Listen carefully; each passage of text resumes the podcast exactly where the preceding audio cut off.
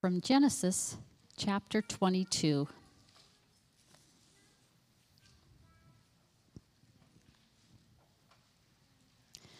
After these things, God tested Abraham and said to him, Abraham. And he said, Here I am.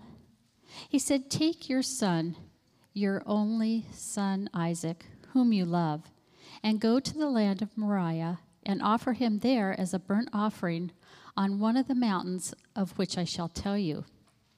So Abraham rose early in the morning, saddled his donkey, and took two of his young men with him, and his son Isaac. And he cut the wood for the burnt offering, and arose and went to the place of which God had told him. On the third day, Abraham lifted up his eyes and saw the place from afar. Then Abraham said to his young men, Stay here with the donkey. I and the boy will go over there and worship and come again to you. And Abraham took the wood of the burnt offering and laid it on Isaac his son. And he took his hand in his hand the fire and the knife. So they were both of them together. And Isaac said to his father Abraham, My father. And he said, Here I am, my son. He said, Behold, the fire and the wood but where is the lamb for a burnt offering? Abraham said, God will provide for himself the lamb for a burnt offering, my son. So they went both of them together. When they came to the place of which God had told him, Abraham built the altar there and laid the wood in order, and bound Isaac his son and laid him on the altar on top of the wood. Then Abraham reached out his hand and took the knife to slaughter his son. But the angel of the Lord called to him from heaven and said, Abraham, Abraham. And he said, Here I am. He said, Do not lay your hand on the boy or do anything to him. For now I know that you fear God, seeing you have not withheld your son, your only son, from me. And Abraham lifted up his eyes and looked, and behold, behind him was a ram caught in a thicket by his horns. And Abraham went and took the ram and offered it up as a burnt offering instead of his son.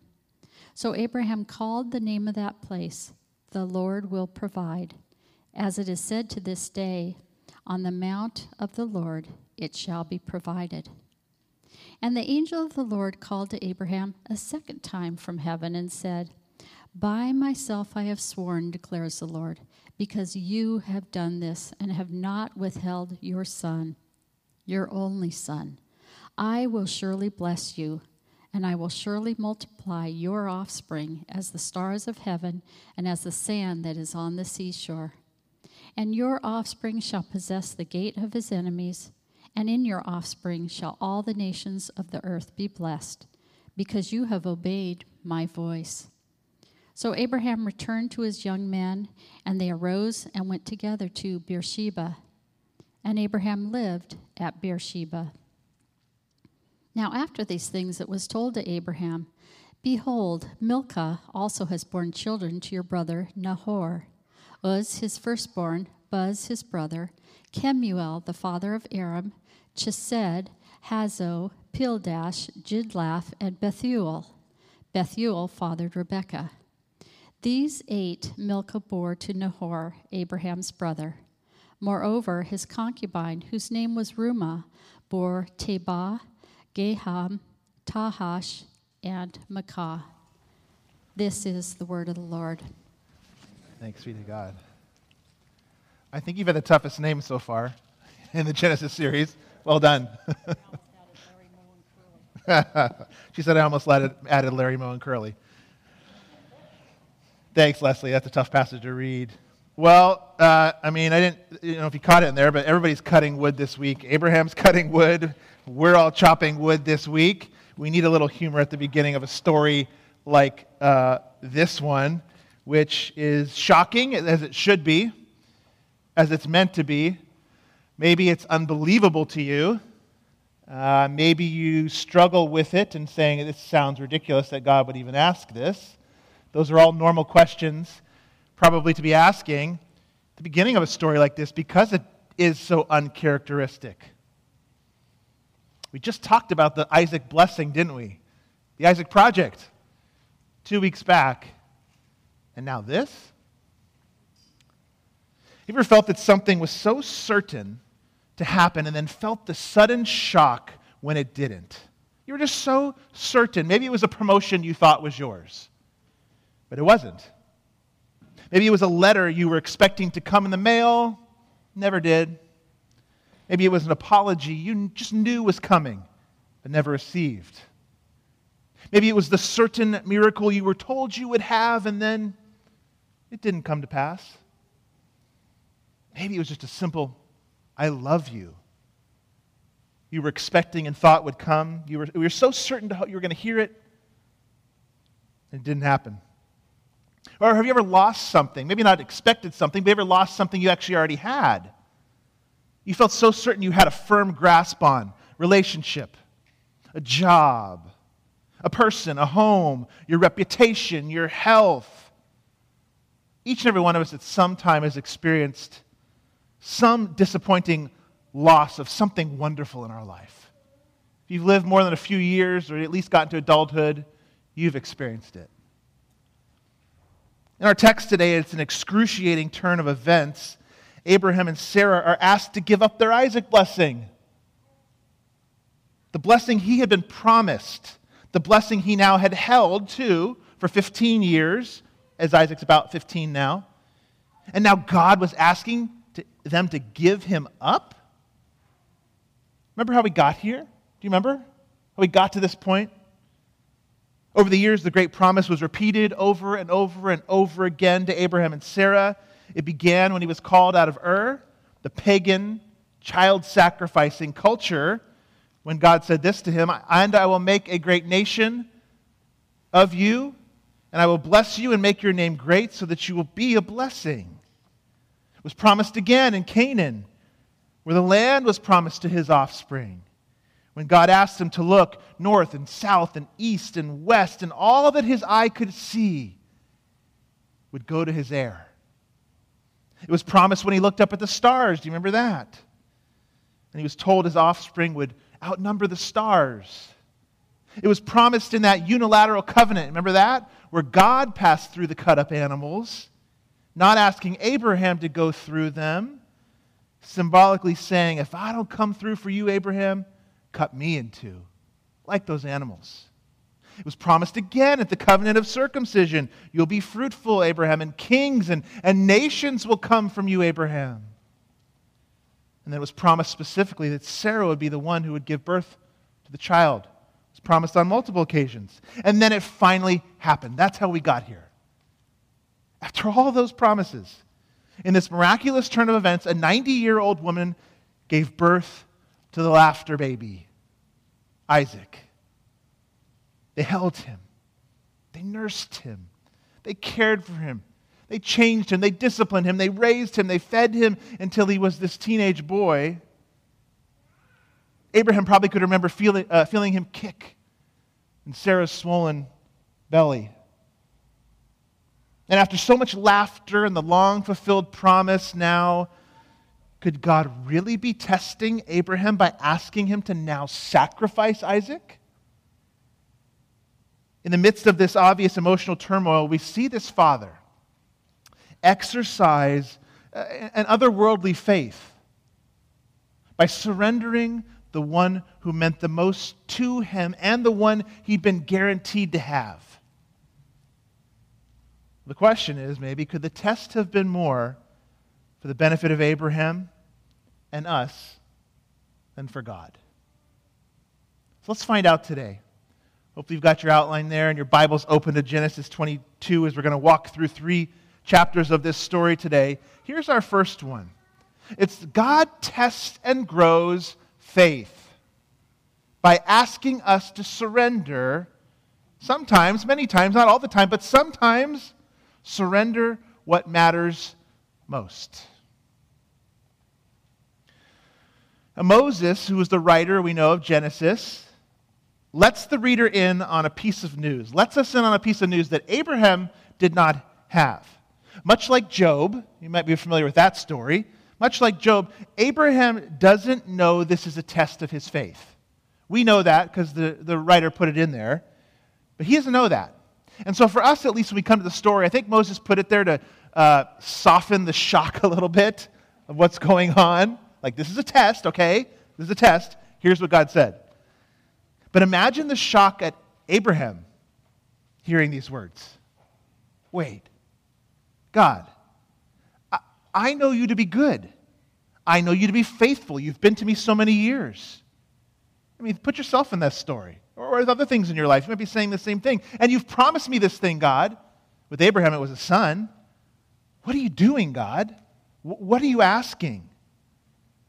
Isaac was the one whom on all redemptive history was hanging. On this son. All redemptive history. It's all invested in my one child, God, and, and now you want me to sacrifice him? Has God gone from a friend to an enemy in this story? Has he gone back on his promises? God, you've said this to me more than 20 times because I needed to hear it 20 times, but you said it nevertheless. You promised this good thing. These thoughts had to be going through Abraham's mind. They had to. And while we see him exercise a great faith today, we don't want to oh, gloss over this. We don't want to pretend that Abraham just kind of callously obeyed. You got it, God, you know, eh, no problem. Or was like just stoic, a strong man of faith, and didn't struggle excruciatingly in his heart with this request. He was a real human. He had to. No, the test and response, they only mean so much because the ask was so big. And it would have caused great strain and suffering for Abraham. Imagine if the story read this not such a big ask. Hey, Abraham, I want you to head to the mountain and build an altar. And on that altar, I want you to sacrifice your little toe, Abraham. Yeah, that's not so bad.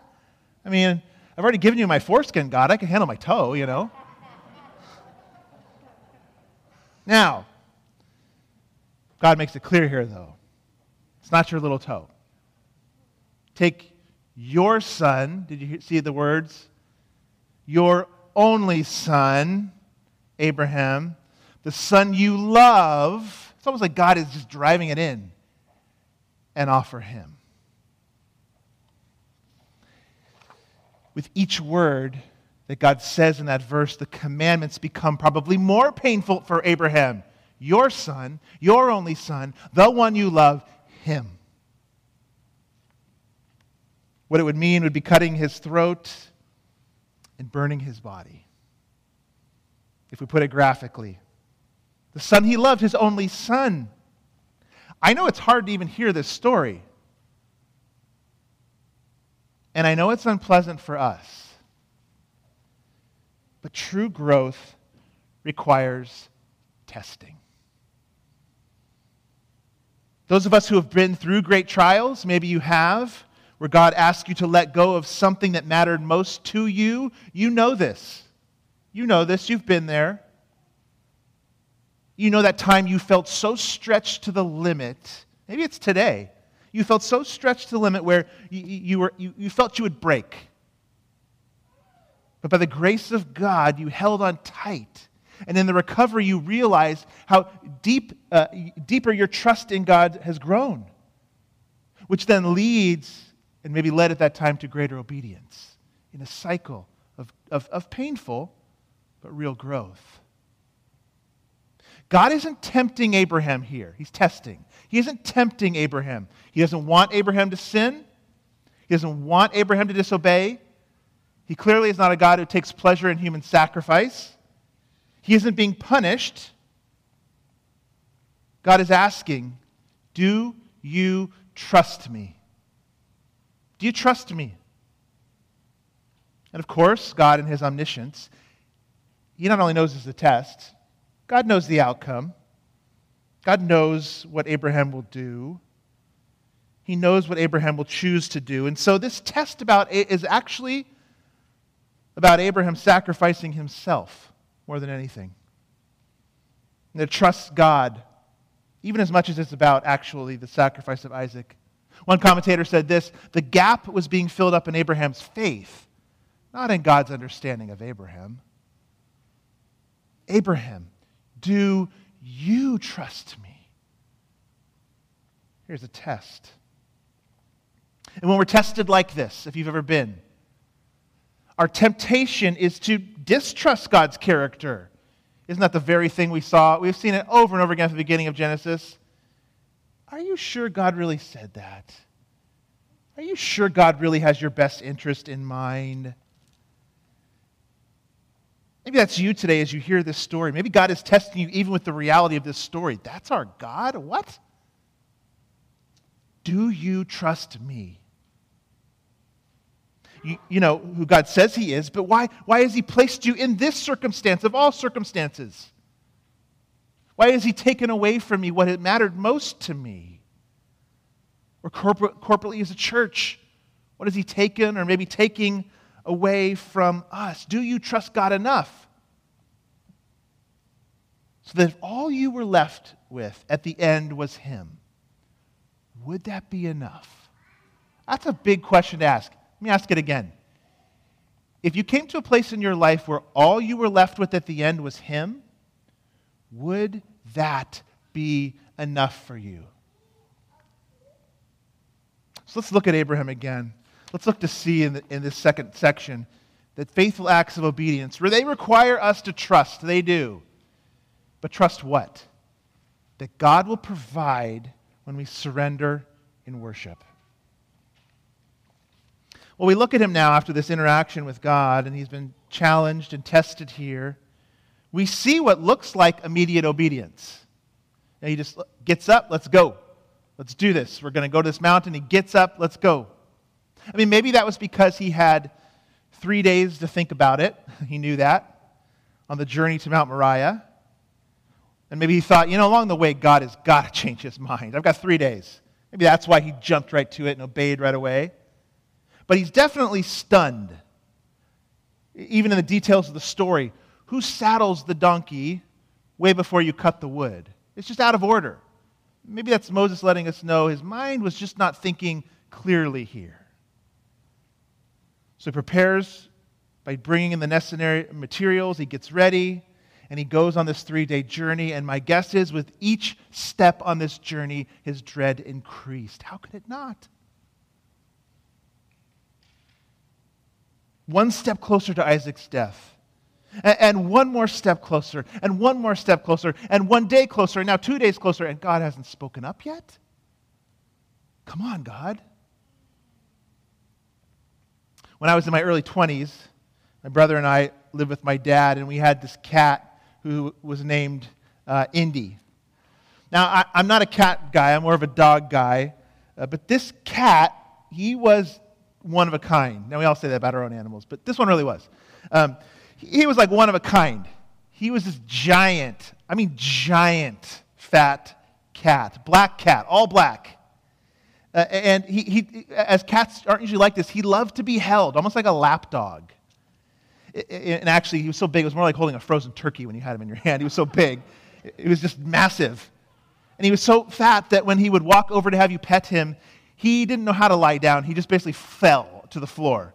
He just flopped down on the floor. And he was quirky too. This is not like a normal cat. And maybe, I don't know if some of yours ever did this, but he loved to go up on the bathroom counter and, and go to the, the bathroom sink and he'd just sit under it with his head until we finally realized he wanted us to turn the water on him. He just did it forever. And finally we turned the water on, he would just sit there and let the water drain over his head. We thought it was more because he had no brain, but I mean, he was just this weird cat. He would sit there and let the water just, just like uh, go over his head. I told you, he was kind of more like a dog than your standard cat. And that's probably why we loved him so much. He was just quirky. Well, one day I came home to the house and nobody was there. It was empty, and I opened, had come home from work. I think it was on an afternoon, and, and Indy wasn't at the door to greet me. I remember I said he's more like a a dog than a cat. He would greet us at the door every day when he come home. But this day when I came in, I heard this kind of strange meow from my dad's room. I could just tell by that, that, that, that meow that something was wrong. As I went into the room, uh, Indy was lying on the ground, trying to walk towards me. except he was only using his front legs. His back legs were basically dead. He was dragging himself across the floor with his front paws. He had a major blood clot, I think, that had gone and, and lodged in his back and paralyzed his back legs. And we knew this was, this was the end. And I tell you, I could not, I couldn't be the one to take him to the vet to have him put down. I couldn't do it. I told my dad and my brother, I said, I, I just can't, I can't go. I didn't want to go. I couldn't drive him to his death, even though it was only 15 minute drive. And it was just my cat. That's just my cat. Now imagine the turmoil Abraham is in, walking his boy for three days to his death. You get a little sense, don't you? It's so hard to imagine. Not only because God is asking him to give up something good, it also seems to go against the character of God. But it's also hard for us to even to imagine giving up lesser things. Why? We don't like to submit. And that's what this passage is about, really. If we were to boil it down to a big idea, it's submissive obedience to another. That's really the big idea of this entire passage. Submitting to another. The things that we might deem really valuable. I mean, think about it for a moment. Think of how much of life is about submitting. We're asked first primarily to submit to God, submit to our spouses, submit to the elders in our local church, submit in some ways to our employer, submit to our finite bodies and their limitations, submit to the law of the land, submit to God's word. The list goes on and on and on, doesn't it? But how many of us like to submit? Our wills, our egos, our idols, our opinions, our self assertion, our preferences, our right to get revenge. In each one of these little relational places, we're called to submit. And that is why Abraham's act is an act of worship. Because he knew the promises, he knew God's character, and he still submitted and acted on God's word, even though he must have been terribly confused. Knowing that God would provide, He's trusting God. I know God's going to provide in some way. God is going to provide. Now, he may have not have known how. He, he couldn't have in some ways, but God would provide when he surrendered to his word. That's the big idea here. We see this in Abraham's words Genesis 22, 4 and 5 on the screen. On the third day, Abraham lifted up his eyes and saw the place from afar. They finally got there.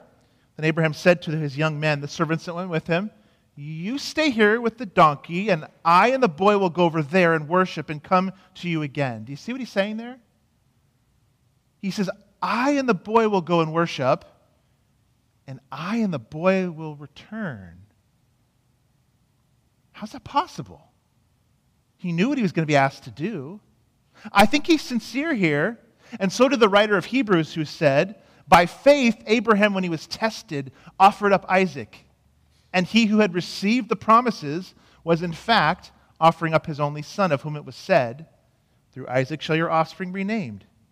He considered that God was able even to raise him from the dead, from which, figuratively speaking, he did receive him back. It's pretty astounding there wasn't even really a doctrine of the resurrection of the body at this time uh, in God's progressive revelation.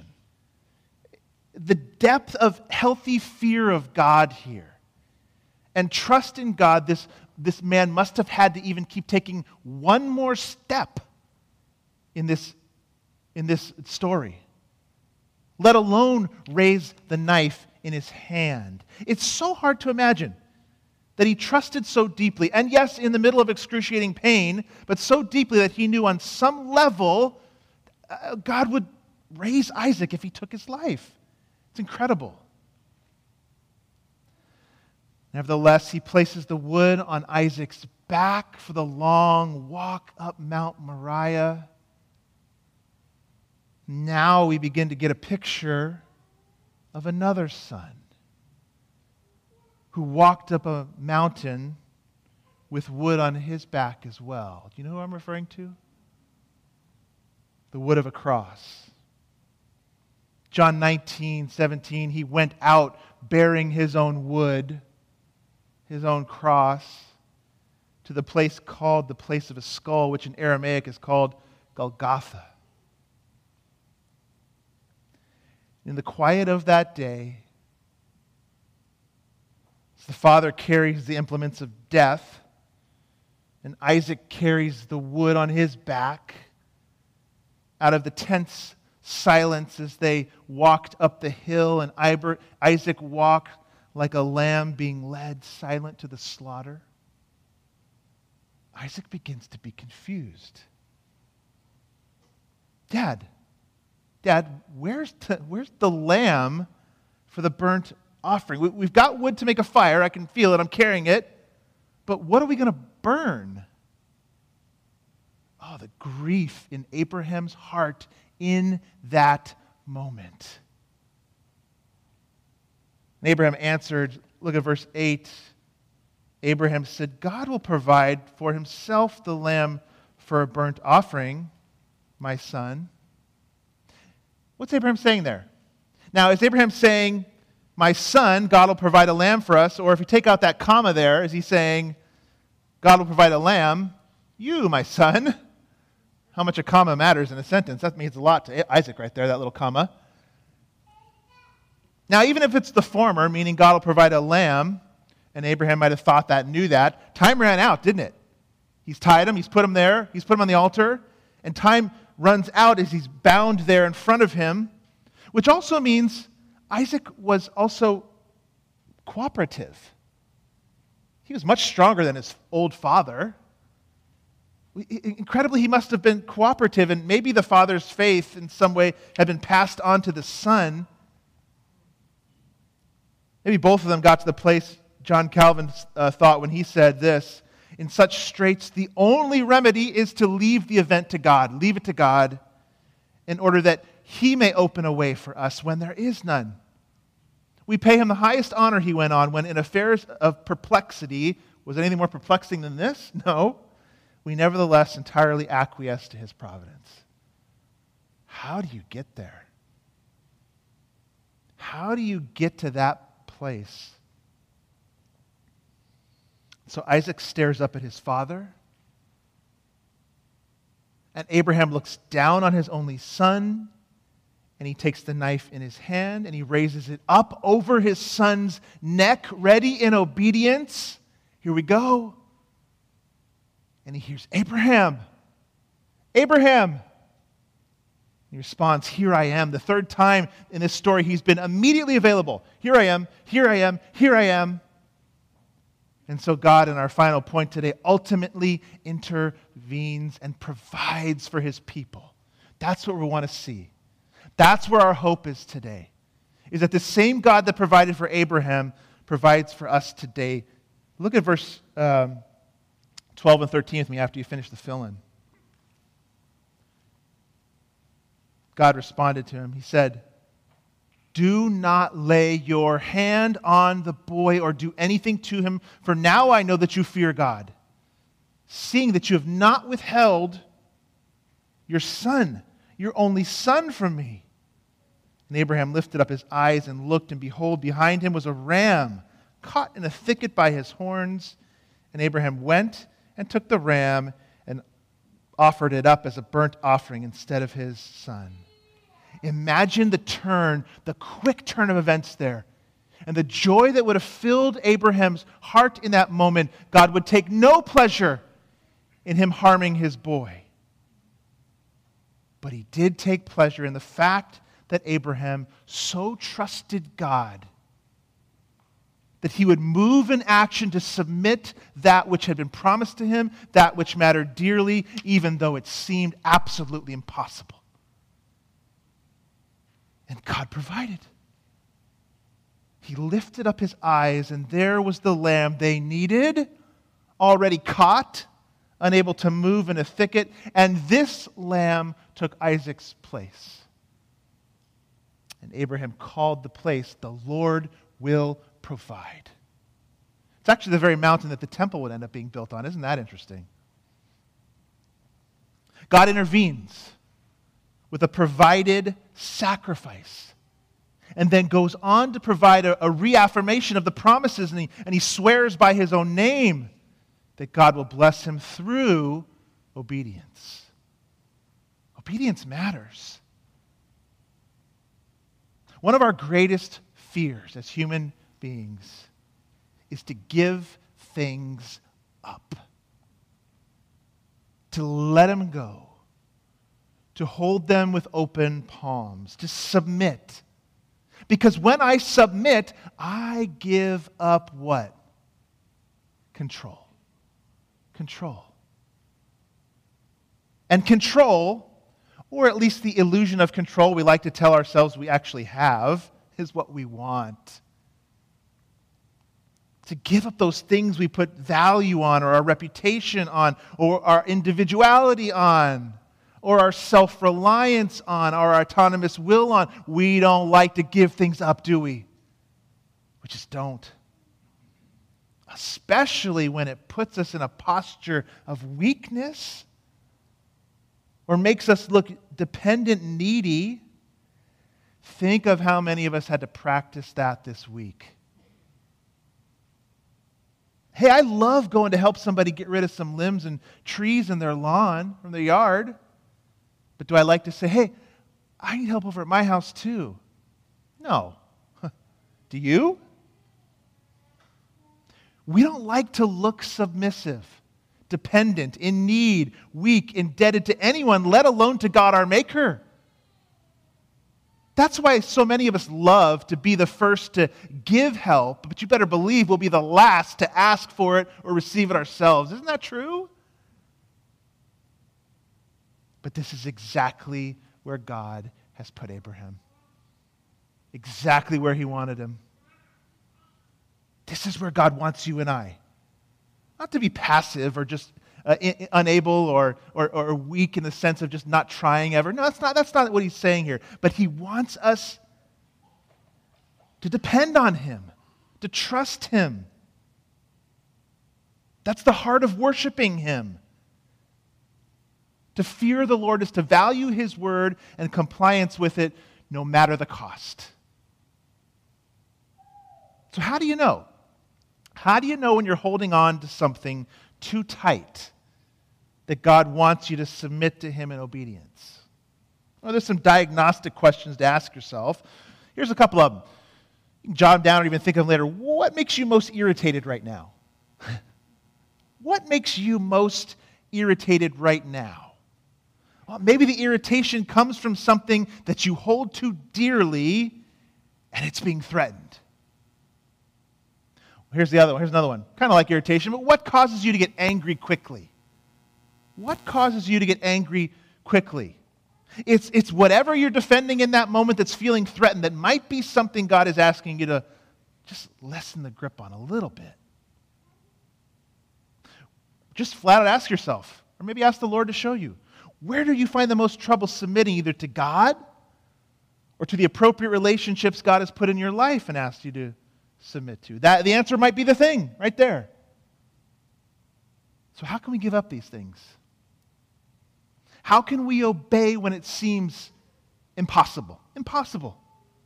I mean, some of us in future years might be asked to make decisions, and this is, this is the reality.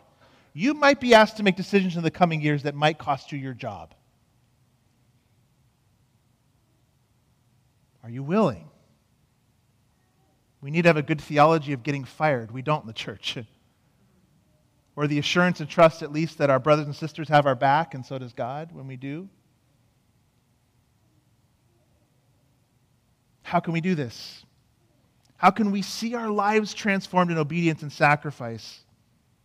We got to see, here it is, that God has already provided for our deepest need. Your deepest need.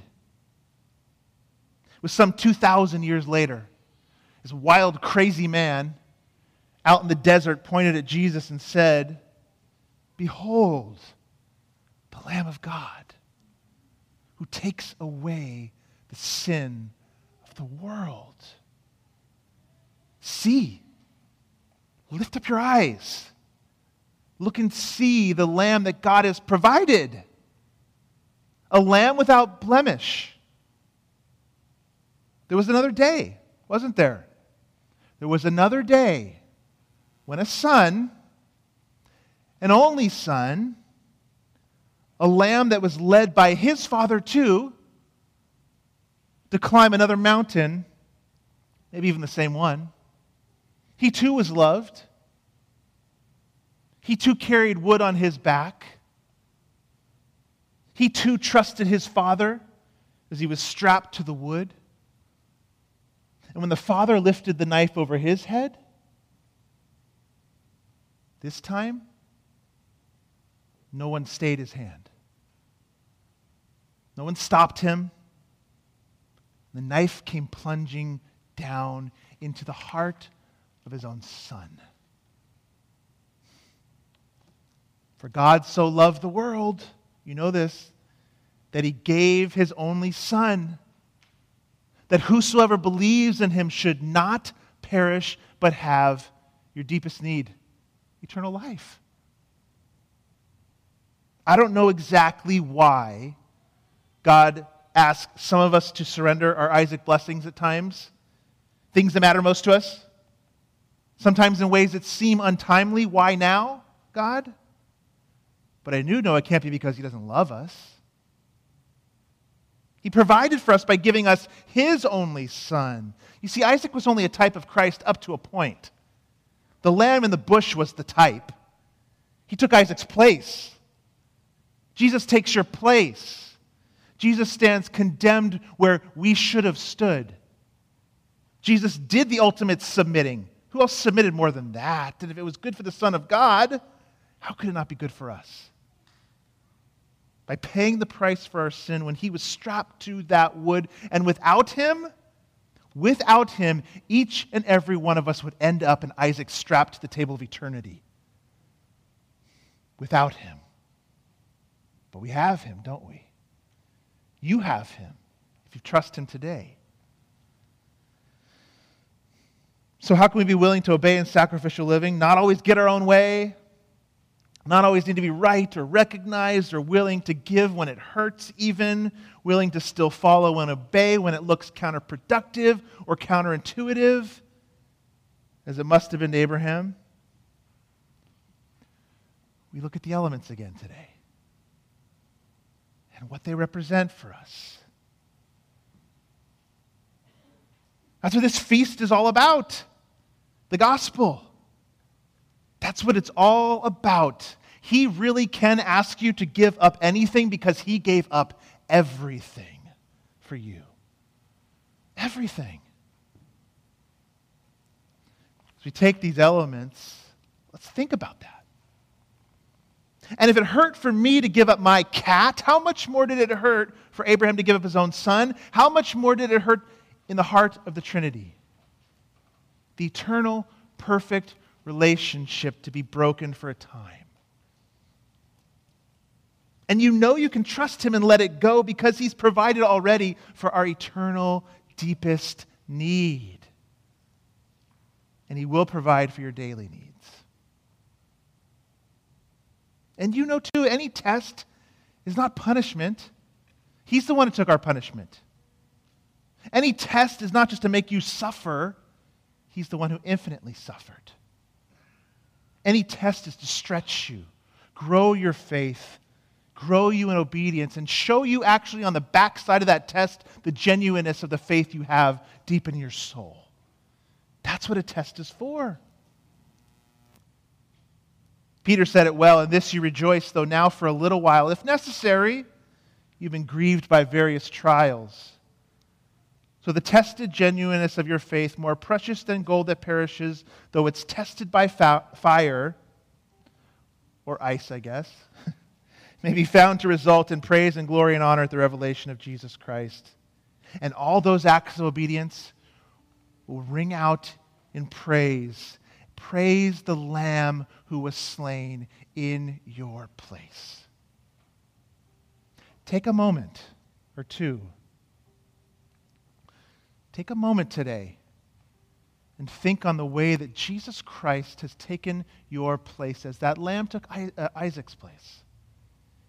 That he's provided for your deepest needs. Spend some time in repentance. Spend some time bringing to him your fears of this week or what this week revealed to you that maybe you're holding a little too tightly to, even, as we prepare our hearts to take. If you haven't trusted Christ yet, even if you've been given one of these today, I encourage you, just leave it on the, the chair. It's not to exclude you. But it doesn't make much sense for you to partake of a family meal that if you wouldn't, aren't able today to call yourself part of God's family. You can today, but if you know you don't, just let the family meal pass and spend some time in prayer. Nobody's going to be looking to judge you and see who's taking and who isn't. But all of us, at least, take a couple minutes with the Lord.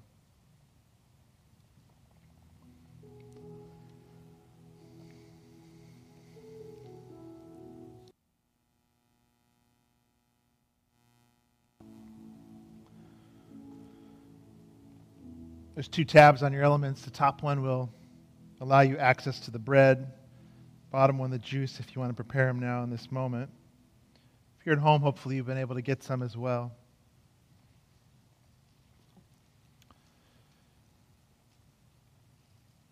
When they came to the place of which God told him, Abraham built the altar there and laid the wood in order and bound Isaac his son and laid him on top of the altar on the wood. Abraham reached out his hand and took the knife to slaughter his son. But the angel of the Lord called to him from heaven and said, Abraham, Abraham. He said, Here I am. He said, Don't lay your hand on the boy, do anything to him, for now I know you fear God, seeing you've not withheld your son, your only son, from me. And Abraham lifted up his eyes. Lift up your eyes today. And he looked, and behold, behind him was a ram caught in the thicket by his thorns. This bread here represents the lamb caught in the thicket by thorns, Jesus Christ, who did get slaughtered for you. Let's take.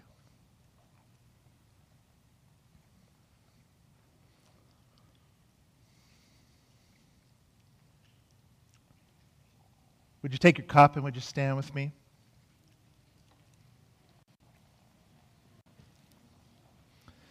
And Abraham lifted up his eyes and he looked and he saw that ram, but then he took it and he, the ram and offered it up as a burnt offering instead of his son. Jesus Christ too was offered up. And if God was willing to offer up his son for your deepest need, would he not give you everything else? Romans 8, he who did not spare his own son, but gave him up for us all, how will he not also graciously give us all things? The blood of this second covenant, this new covenant, is proof of that. And Christ resurrected to say, this blood makes a guarantee for you and I that there was a ram that took your place name is Jesus Christ. His blood shed is for the forgiveness of your sins. Let's take now with that assurance that you are good with God. Let's take.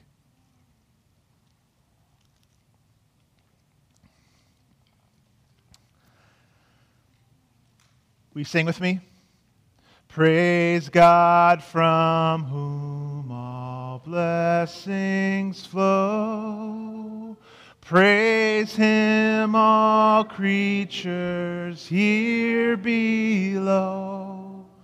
Praise him above, ye heavenly host. Praise Father, Son, and Holy Ghost. Amen.